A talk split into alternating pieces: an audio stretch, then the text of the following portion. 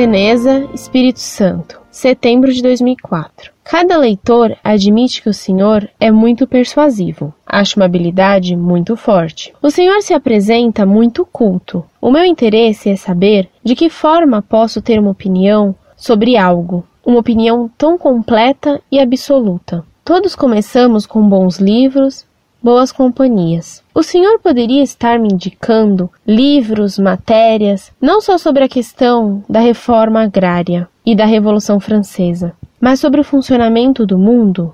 Espero ter sido clara, mesmo com tanto embaraço, e fui até um pouco cômica, de certa forma. Espero ansiosa as indicações. E sobre os três mandamentos de Deus que o senhor citou, referindo-se às três invasões da Terra, foi surpreendente para mim. Obrigada.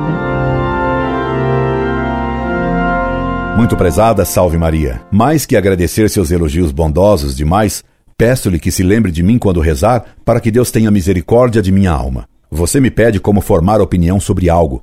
Respondo-lhe que o importante não é ter uma opinião, mas saber o que a coisa é. Opinião nós temos sobre o que desconhecemos. Assim, posso dar opinião sobre o que será o Brasil daqui vinte anos, ou sobre o que é choró no avesso, coisa que ninguém conhece. Mas não posso afirmar que, na minha opinião, Napoleão foi derrotado em Waterloo. Isso é um fato, e o conheço.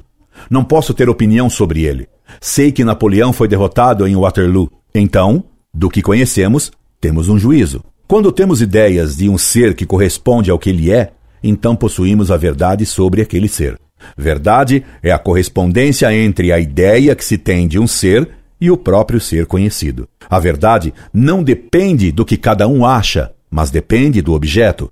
A verdade é objetiva. Ainda que todo mundo dissesse que o sol é frio, ele continuaria quente. A verdade não depende do que achamos e nem do que a maioria acha. A maioria ficou contra Cristo. Nem por isso Barrabás se tornou inocente e Cristo culpado. Hoje, domina o achismo.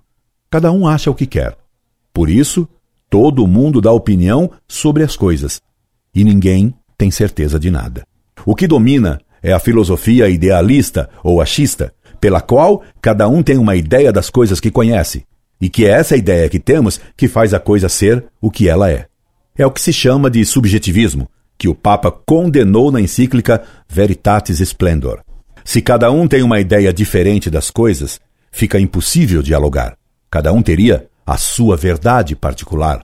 O lugar em que cada um tem uma verdade particular e que crê completamente nela se chama hospício, ou então, mundo moderno.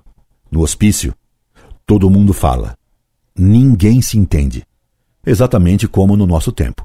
Ou como nas reuniões da R C C, parece a Torre de Babel. O pior é que hoje, quando ninguém mais se entende, pois cada um tem a sua verdade, se fala tanto em diálogo. Então, não dê importância à sua opinião e à opinião de ninguém. Sobretudo, não acredite na maioria. Veja como a maioria acredita na Rede Globo dos Marinhos.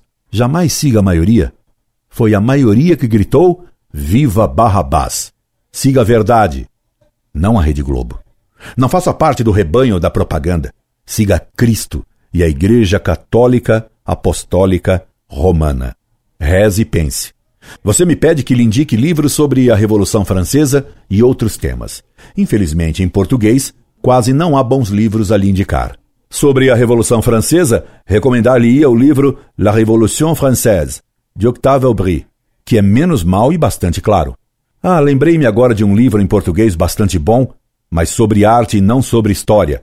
Leia o livro de Umberto Eco sobre a estética medieval. Nele há muita coisa útil. Lamento que os bons livros em português sejam tão poucos.